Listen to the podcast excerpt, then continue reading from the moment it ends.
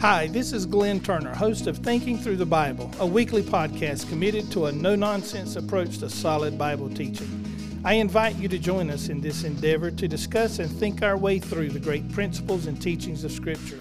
I hope you will join us every week at this same time, maybe even set a reminder on your devices so you won't miss any of our programs. We've designed this podcast to teach, inspire, and motivate you to move forward in the faith and grow spiritually. I hope you will find this to be the case in your life.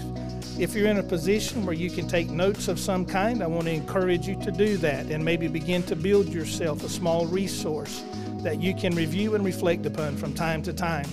I want to welcome you to today's podcast. And having said that, let's get right into today's teaching coming to you straight from the Bible. Hi, this is Glenn. I want to welcome you again to Thinking Through the Bible. Uh, we're picking up today where we left off uh, last week in our focus on the book of Jude on contending for the faith. We established over the last couple of episodes that uh, Jude was written by the half brother of Jesus and that um, he greeted the audience that he was writing to in the book of Jude with the words mercy, peace, and love to you. But Jude went on to describe uh, his desire to write to his audience about a common faith, but felt it more necessary uh, to urge the believers that he was writing to to contend for the faith. Uh, the word contend we established over the last couple of episodes carries the idea of wrestling, a hand to hand physical confrontation. Now, we are not supporting here that in order to move the Christian faith forward or to move uh, the idea of biblical truth forward, that we have to physically hand to hand engage in some type of physical altercation, not in the least. But what Jude was contending for in using this terminology was to give the idea to the believers that he was writing to is that our faith is something that we are to earnestly and skillfully contend for, that we are to put forth great effort uh, to defend truth. As believers, we live a life that's characterized by the words that Jude used there mercy, peace, and love. I come to you with mercy and greet you with peace and love, he said. But at the same time, we are to contend for the faith. And the fact that we live lives of mercy, peace, and love does not negate the fact that we as believers have to wrestle uh, in debate. We wrestle in prayer. We wrestle against principalities, uh, as, as Paul wrote in his writings, uh, to contend uh, for truth. We must make the case for truth in our generation, in our lifetime. Uh, every generation has to contend for the faith and make the case for truth within their generation and within their lifetime. Uh, that's where we get the word apologetics from. Um, First Peter chapter three and verse fifteen, Peter writes, and he's, he says that let every man give the reason for the hope that is within him. In Peter's writings in First Peter 3:15, he uses the word reason, which is the Greek word apologian, which means a defender of the faith, which that's what you and I are as believers. We are to be people who defend the reason, the hope that is within us. We give reason for the faith to which we ascribe to. There are two areas that we are making the case for truth in our generation, at least on this podcast at this time. These are one, the subject that Jude addresses in his writings. We're studying and looking through the book of Jude, and he uh, brings out here in, in the book that bears his name uh, the sin of Sodom and Gomorrah. And so, we, as in our study of the book of Jude, uh, are making the case for truth in this generation that there is a sin of Sodom and Gomorrah which exists uh, and is reflective in our culture today, and that takes the the uh, make, takes the shape of fornication and homosexual behavior. uh, is something that the Bible speaks to. It addresses this issue. We've laid out over weeks now our approach to the Bible, which is a grammatical historical method of interpretation, meaning we are not haphazard about the way we study the Bible.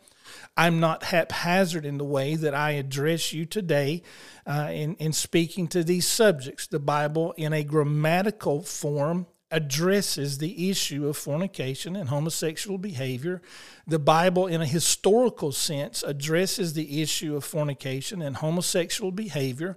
And Jude makes the case that there, are, there is eternal punishment laid up in store for those who live this type of lifestyle.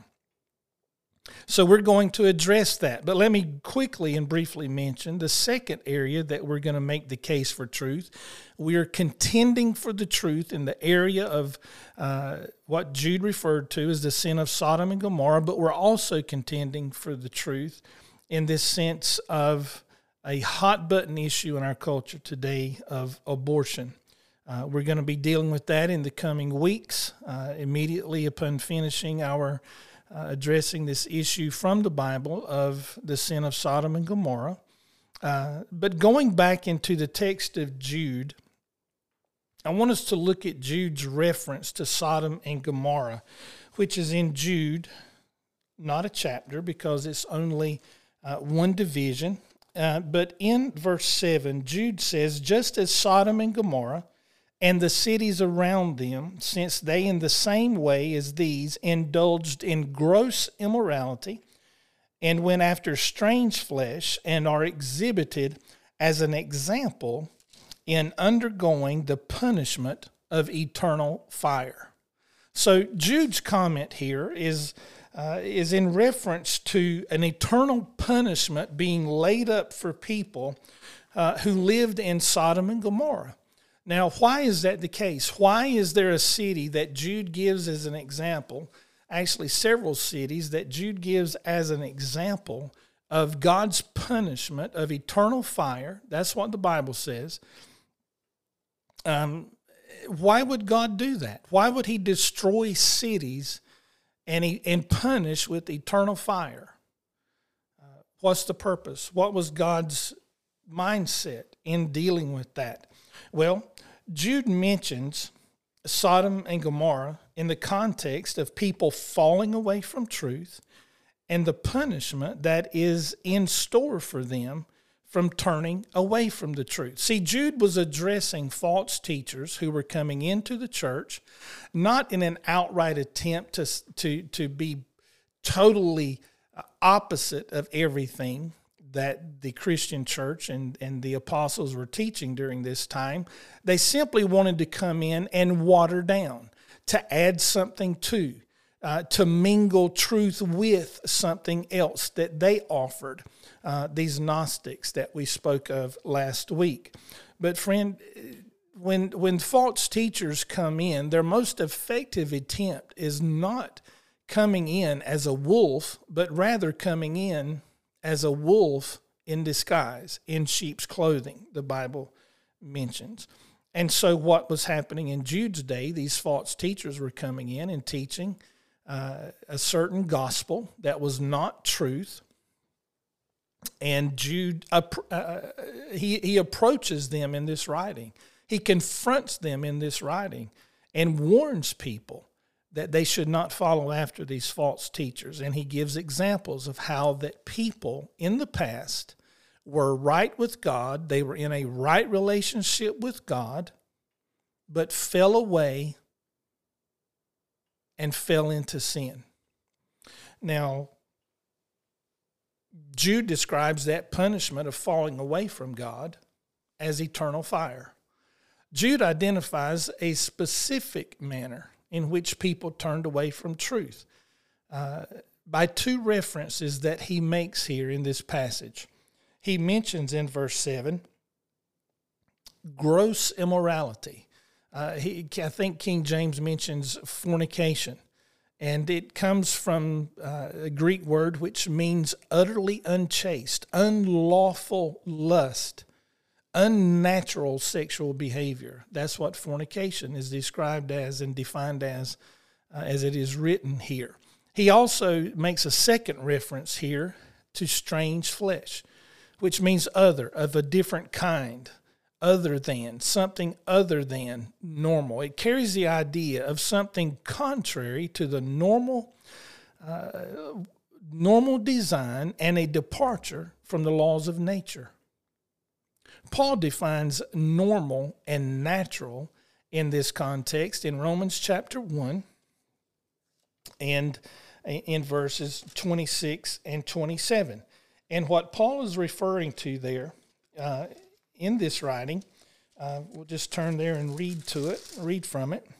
Uh, Romans 1 uh, 26 and 27, the Bible says there, that for this cause God gave them up to vile affections, for even their women did change the natural use of their body into that which is against nature, or what was natural. And he says in verse 27 And likewise also the men, leaving the natural use of the woman, burned in their lust. Now we know we're talking about sexual relationships here because he's talking about burning in lust so in verse 27, likewise the men, leaving the natural use of the woman, burned in their lust one toward another, men with men, working that which is unseemly, and receiving in themselves that recompense of their error, uh, which was meet. In verse 31, Paul goes on to say, uh, that without understanding, they're covenant breakers and without natural affection. So, we understand from Scripture, uh, stemming from Jude's writings here, and and and looking at the context of other passages uh, addressing the same issue, that there is this normal sexual behavior that is to exist among people.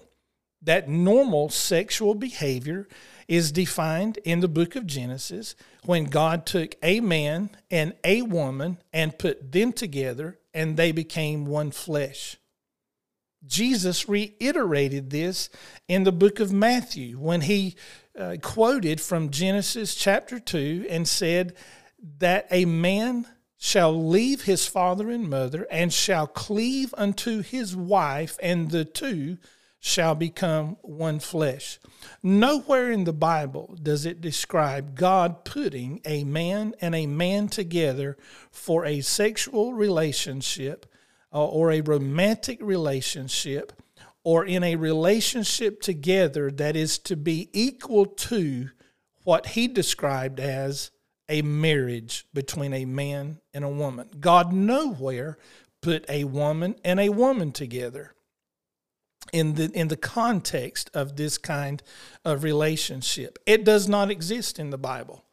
And for this type of relationship to exist in our culture today, and I do not speak with hate or rage or anger, I speak in love because what just simply trying to reveal truth and explain what the Bible has to say about these issues because in our culture truth has not been taught well enough that people understand what God has to say about these issues. We simply want to make clear what God says about these issues.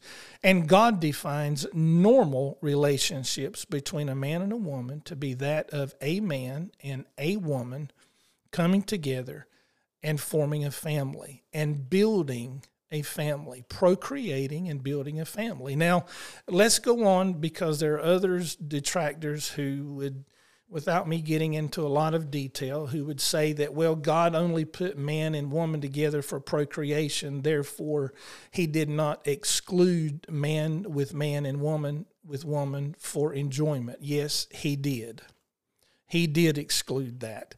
He excluded it when he explained in Genesis chapter 2 in the beginning of families, the starting of a family, he put a man and a woman together. Jesus reiterated that in the New Testament in the book of Matthew when he quoted from Genesis chapter 2, uh, emphasizing and reiterating that a man and a woman are to come together and become one flesh, meaning in a marital sense.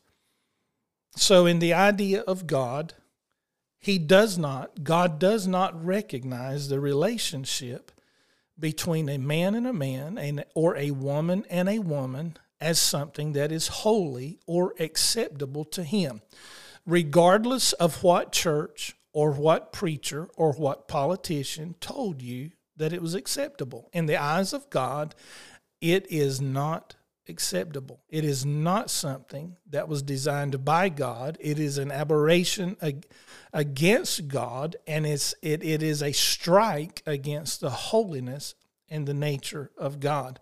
Friend, I, I strongly believe that one reason why people do not adhere to biblical principles and serve and worship the God of the Bible is because we do not understand the nature of God nor the holiness of God.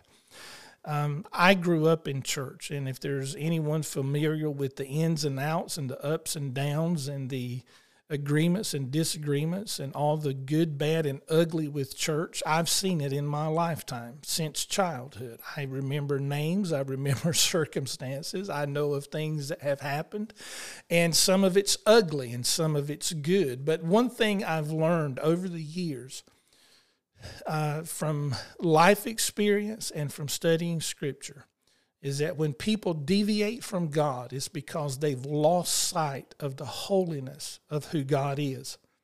When we walk away or diminish uh, God's standards in our life and what God expects for our life, it's because we lose sight of who God is. And I'm a firm believer today that far too many, probably the majority of Christians today, do not understand and do not know who God really is primarily because we, well, two reasons. Number one, we don't know the Bible like we should. And secondly, we, we place our desires above the desires of God. Everything in church today almost is self centered. We design church services around what will appeal to the masses rather than what will appeal to a holy God. We design every activity and outreach that we do to see how closely to a lost world we can live rather than how closely we can live to a holy God. There's something wrong in that kind of thinking. The church, over the years, in my lifetime, I have seen it drift and do everything possible to become as much like the world in an attempt to reach the world than in remaining in a right relationship with God and seeing how separate from the world we can live. There's a problem in that somewhere. And whenever people drift away from God, I say this in my own life as well, it applies to me as more as much as it does to anyone. That any time there's ever been a drifting away from God, it's because we've lost sight of who God is and the standard of holiness that He expects in our life and we have sought to retain the name of Christ in our life, but yet not his habits nor his expectations in our life. And we sought to incorporate him into our lifestyle rather than being incorporated into God's expectations that he lays out for us in the Bible. I firmly believe what I've just told you, and I believe it is the primary problem and issue uh, today that challenges us uh, in our in our holiness, uh, in in in living a holy life before God. Paul speaks against this type of lifestyle, and he does so because it was revealed to him by God. He understood it and wrote it down, and he revealed that truth to these writers so it can be applied to our life. I've gone through this process of how we got the Bible, the and how it came to us, and how it's supposed to be applied to our life. And friend, this is what God expects from us. He expects us today to contend for the truth in this area, which I will describe as an assault on the truth of God's word and trying to water it down so that there can be more inclusivity of a homosexually accepted lifestyle within the church. If you were to read today uh, just some of the articles that are put out by different churches, uh, on their stance regarding homosexuality, gay and lesbian lifestyle, the ordination of gay and lesbian bishops or priests or uh, pastors, you'll find that there is a large part of the church today in the world that is accepting of this idea of homosexual and gay and lesbian relationships inside the church. That's false teaching. And I'm telling you from God's word and showing you from God's word, that is false teaching. God does not accept nor honor that lifestyle, especially as leaders of other people within the church. It is a total rejection on God's part. And we see that in how that he dealt with the cities of Sodom and Gomorrah and the surrounding areas. Now, I want to give you a couple of reasons very quickly why we know that the sin of homosexual behavior in at least one uh, is at least one of the sins and, and the reasons why the city of Sodom and Gomorrah was destroyed. I bring this out primarily because defenders of homosexual behavior today attribute Sodom and Gomorrah's destruction not to homosexual behavior, but to certain people in Sodom and Gomorrah who were waiting to have sex with angels. Now, this is their stance. This is the homosexual stance, and their explanation or trying to explain away the destruction of Sodom and Gomorrah. They believe it had nothing to do with homosexual behavior, but rather than the, but rather the fact that there were people who were trying to have sex with angels. In the book of Genesis, the Bible points out that God sent angels into the city of Sodom. And these two angels, uh, the attempt was made by the people of Sodom to molest these two angels and have homosexual relationships with them. The Bible is very plain about that. There's no ifs, ands, or buts about it. But this understanding that the homosexual community today is trying to place upon this event in Sodom and Gomorrah is not an accurate understanding of Scripture, but rather an attempt to justify homosexual behavior and create this uh, inclusivity and incorporate the gay and lesbian lifestyle as a norm within the Christian belief system. This is false teaching. This is an error. We must contend for the truth regarding this. We are today contending for the faith in the face of this false teaching, and we're, that, that's attempting to invade the church. It's not attempting to, it already has. And there are numerous denominations, Christian denominations. The probably one of the most prominent is the Methodist Church. Probably the second largest uh, Christian denomination in the country today. I think it has a little over 12 million members. But it is currently and has been undergoing uh, this battle within their ranks uh, whether to accept the homosexual lifestyle as something that is accepted by God as a norm in a person's life or whether to reject that. And the the Methodist Church today is actually splitting over this very issue. Uh, and I'm telling you that if you belong to a church, be it Methodist or Christian or whatever, Episcopal, these are some of the other churches that are battling and facing this idea right now. If you're a part of a church like this, run. Don't wait till next Sunday. Run. Get out. If this is being forced upon you as a doctrine from the pulpit, you cannot, we cannot accept this as truth in our life. It is contrary to the Word of God. There's nothing about hate as a part of this message. There's no, it's not about disliking people or hating people. I have no hate for anyone, but I have a tremendous love for truth because truth has consequences and your decisions, my decisions in this life have eternal consequences. So we're not battling just for an idea, we're battling in contending over this issue because it has eternal consequences. And friend, whether you accept it or not, or whether you believe it or not, you can mock me as a Bible teacher and laugh and tell me I'm outdated or whatever, but you will one day face the fact as a gay or lesbian person that you have went gone against the nature of God, you've gone against the truth of God, and his, and that lifestyle is not accepting to Him. And unless you part from it, there will be eternal consequences to pay for it. I do not say that with any amount of joy. I say that with a broken heart. Because what God wants is eternity with you. What He has designed is eternity with you. And to disobey Him and not follow after Him is to reject Him for who He is as God and as Creator. And He has not designed this type of lifestyle for you. We're contending for the faith today in, in, in the face of false, this false teaching is trying to invade the church. Friend, truth matters, and truth has eternal consequences. Why we know sexual sin, including homosexual behavior, is the reason that God destroyed Sodom and Gomorrah. Actually, there were five cities there that are mentioned as part of Sodom and Gomorrah. God only destroyed four of them. Most people are not familiar with that. But there were five cities in that plain Sodom and Gomorrah and the neighboring cities. Jude even mentions that the cities of Sodom and Gomorrah.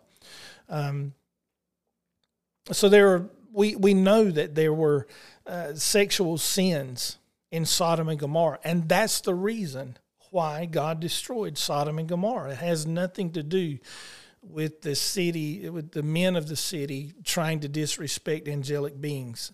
Uh, let me give you a couple of things here, uh, reasons why we know it was sexual sin that God destroyed Sodom and Gomorrah. Number one, the sin of Sodom existed before angels ever entered the city.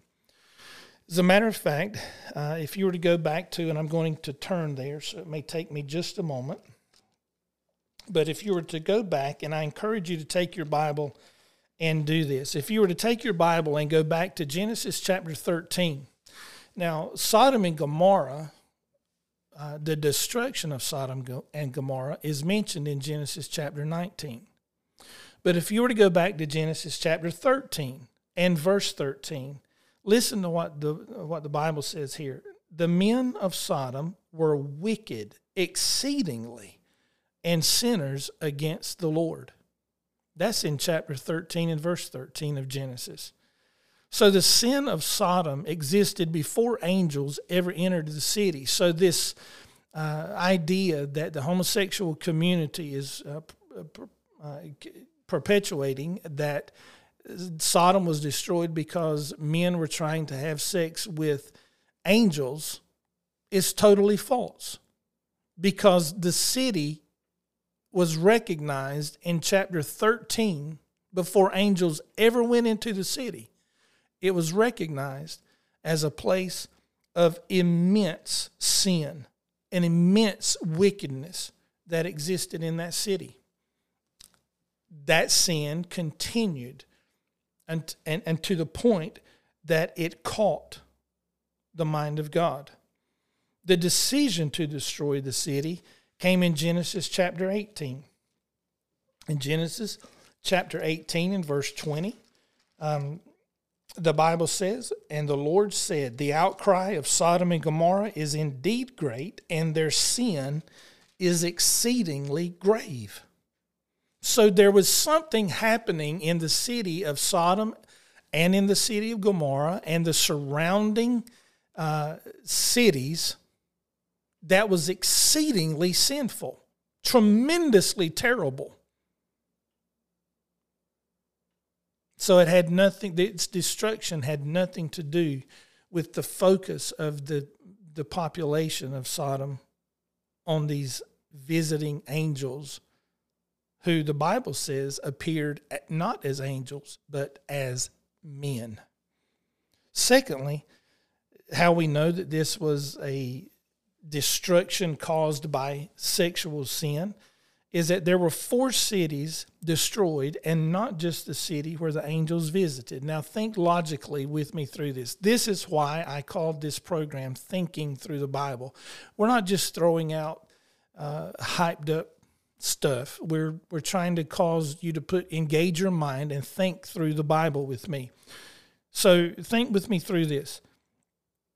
there were four cities destroyed and not just the city where the angels visited. So, what's the logic here? The logic is that if the gay and lesbian community is telling us that the reason we should accept the homosexual lifestyle and that uh, God did not destroy the city of Sodom because of homosexual behavior, then we have to look at what was destroyed. There were four cities destroyed, and God destroyed all four cities because of that sin, whatever that sin was. And it was the sin of homosexuality. It permeated not just one city, but an entire plain. And if you read the context of Genesis 13, Genesis 18, and Genesis 19, that's what you will find. Jude understood this because when he wrote, he said that not just Sodom and Gomorrah, but he referenced the cities there in that region. Verse 7 uh, in the book of Jude, if I were to take you back there, just to, to call this out, it says, In a similar way, Sodom and Gomorrah and the surrounding towns. So it was not just one or two cities, there were five cities. God destroyed four of them. We'll look at why what happened to the fifth one in just a moment. But God destroyed all four of these cities because of the sin of homosexuality. It permeated the entire region. Um, it permanent, permeated the entire area around the city of Sodom. So if God destroyed Sodom only, and I'm speaking to the gay and lesbian community, if God destroyed Sodom only because of the sin of men trying to have sex with angels, or what the King James refers to in the homosexual community, tries to define as strange flesh, then wouldn't it be tremendously unfair for God to destroy any other city other than Sodom? Because Sodom was the only city recorded where these angels came and visited and where this assault against them took place. So, why would God destroy other cities if that sin of confronting these angels only happened in Sodom? The logic is not there. And I understand your desire as a homosexual or lesbian person, transgender, whatever you define yourself as uh, a questioning person, queer, however, then you have to explain that. Or better yet, just accept the fact that this idea that you're trying to uh, show for support of the homosexual and gay and lesbian lifestyle is just wrong. It won't hold water. You're, you're grasping for straws to appease a selfish desire that you have in your life rather than pleasing God. A third thing I want to mention that is just a thought that crosses my mind as I'm talking to you that in most cases in the Bible where the Bible talks about debauchery or homosexuality or effeminate men, men who act like girls, 1 Corinthians chapter 6 verse 9 talks about effeminate people. Effeminate people is a reference in 1 Corinthians chapter 6 and verse 9 to young men who act like girls. The term, the old archaic term is a catamite, and it has to do with an older person of some age, not greatly old, but could be, uh, and the relationship that they have with a younger person who was on the receiving end of a homosexual lifestyle uh, and practice. The younger person. It was common among Greek culture for this to take place. It's not a foreign thing to ancient civilizations. And 1 Corinthians chapter 6 and verse 9 makes reference to this type of lifestyle. I just simply want to say, young men act like men. Don't act effeminate. Don't carry yourself like a little girl. And I don't mean to be rude, but I'm I want to be plain here so that there's no misunderstanding. The Bible is very clear about what a man is supposed to be and who a woman is and the uh, privileges that we each have in this life and the uh, responsibilities that we each have. And our culture is mixing this stuff up. The breakdown of the family is one of the main reasons I believe that leads to this type of lifestyle. People, the suicide rate among, among homosexuals and transgender, uh, gay and lesbian people far exceeds, tremendously exceeds anything that exists among a heterosexual community there is a tremendous amount of pain in the mind and life of people who are following after this lifestyle. And I want to encourage you that just because something is being forced on you or you're looking for answers and that seems to be the only way of life that you can find an answer in i want to encourage you there's a there is a right way one different from the path that you're following God is a fair God. He would not destroy Sodom and for Uh, and other cities, or he would not destroy the other cities because of the sin of Sodom. So think logically through that with me. Let me give you a third reason why we know it was the sexual sin for why Sodom was destroyed. The men of Sodom lusted after angels but the men of Sodom had no idea that these angelic visitors were angels. They saw them as men. So again, I speak to the homosexual and lesbian community. If your defense here is that uh, Sodom was destroyed because of a disrespect for the men of Sodom, disrespecting angelic creatures, which you define as strange flesh, as spoken by the King James, uh, I would say to you that these men never knew that these visiting people were angels. The Bible says they saw them as men. And the men of Sodom lusted after these visiting men and even sought to destroy or kill someone if they could not have them in a sexual manner. You would have to be willfully ignorant to deny the fact that Sodom's destruction was due to the sin of homosexuality and sexual perversion.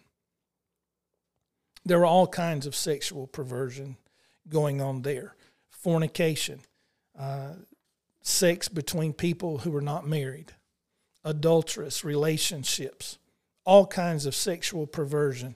And it had gone on for so long to the extent that God said, I'm going to destroy that place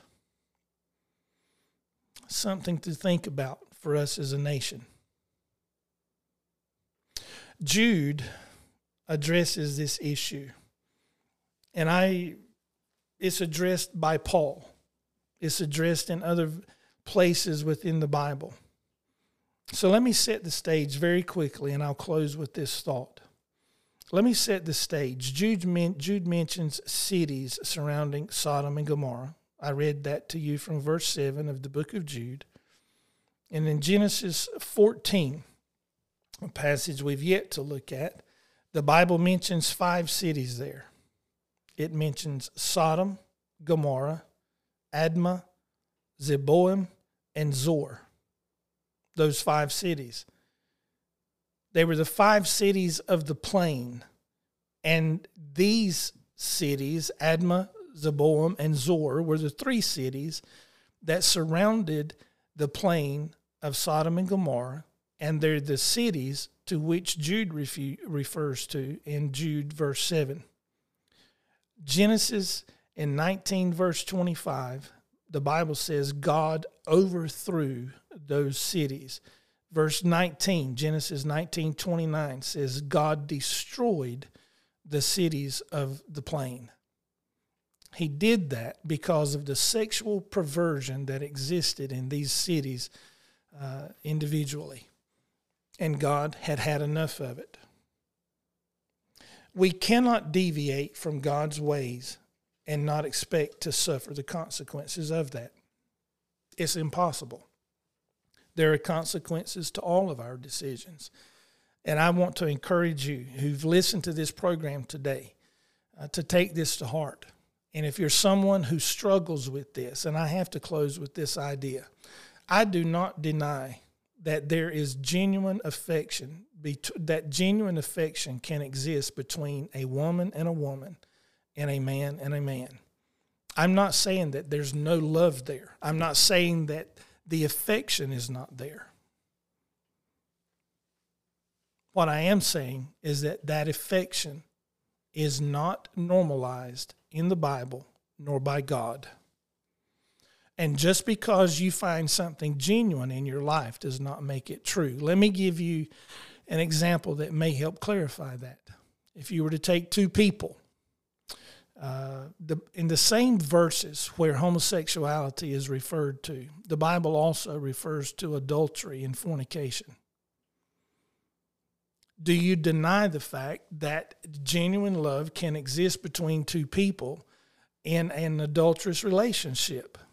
Yes, it can exist. But does it make it right? No. Does it make the adulterous relationship right? No, it does not. And in the same way, just because there can be genuine affection and genuine love between a man and a man or a woman and a woman, does not mean that that justifies that relationship. It does not justify it in the eyes of God. Love is not the ultimate goal, pleasing God is. And so, my prayer and uh, my hope is that we can contend for the faith over these issues and help bring light to where there's darkness.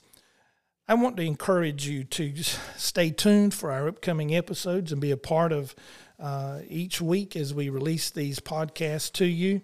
We're doing it in the attempt to encourage you and to increase your knowledge of the Bible and increase your re- understanding of who God is and your relationship with Him. One of the things we're hoping to do in the future is to maybe have once or twice a year, ever how uh, it works out to be, but we want to bring together uh, those of you who are listening, maybe to an event on a weekend, and have a symposium for maybe a Friday and Saturday.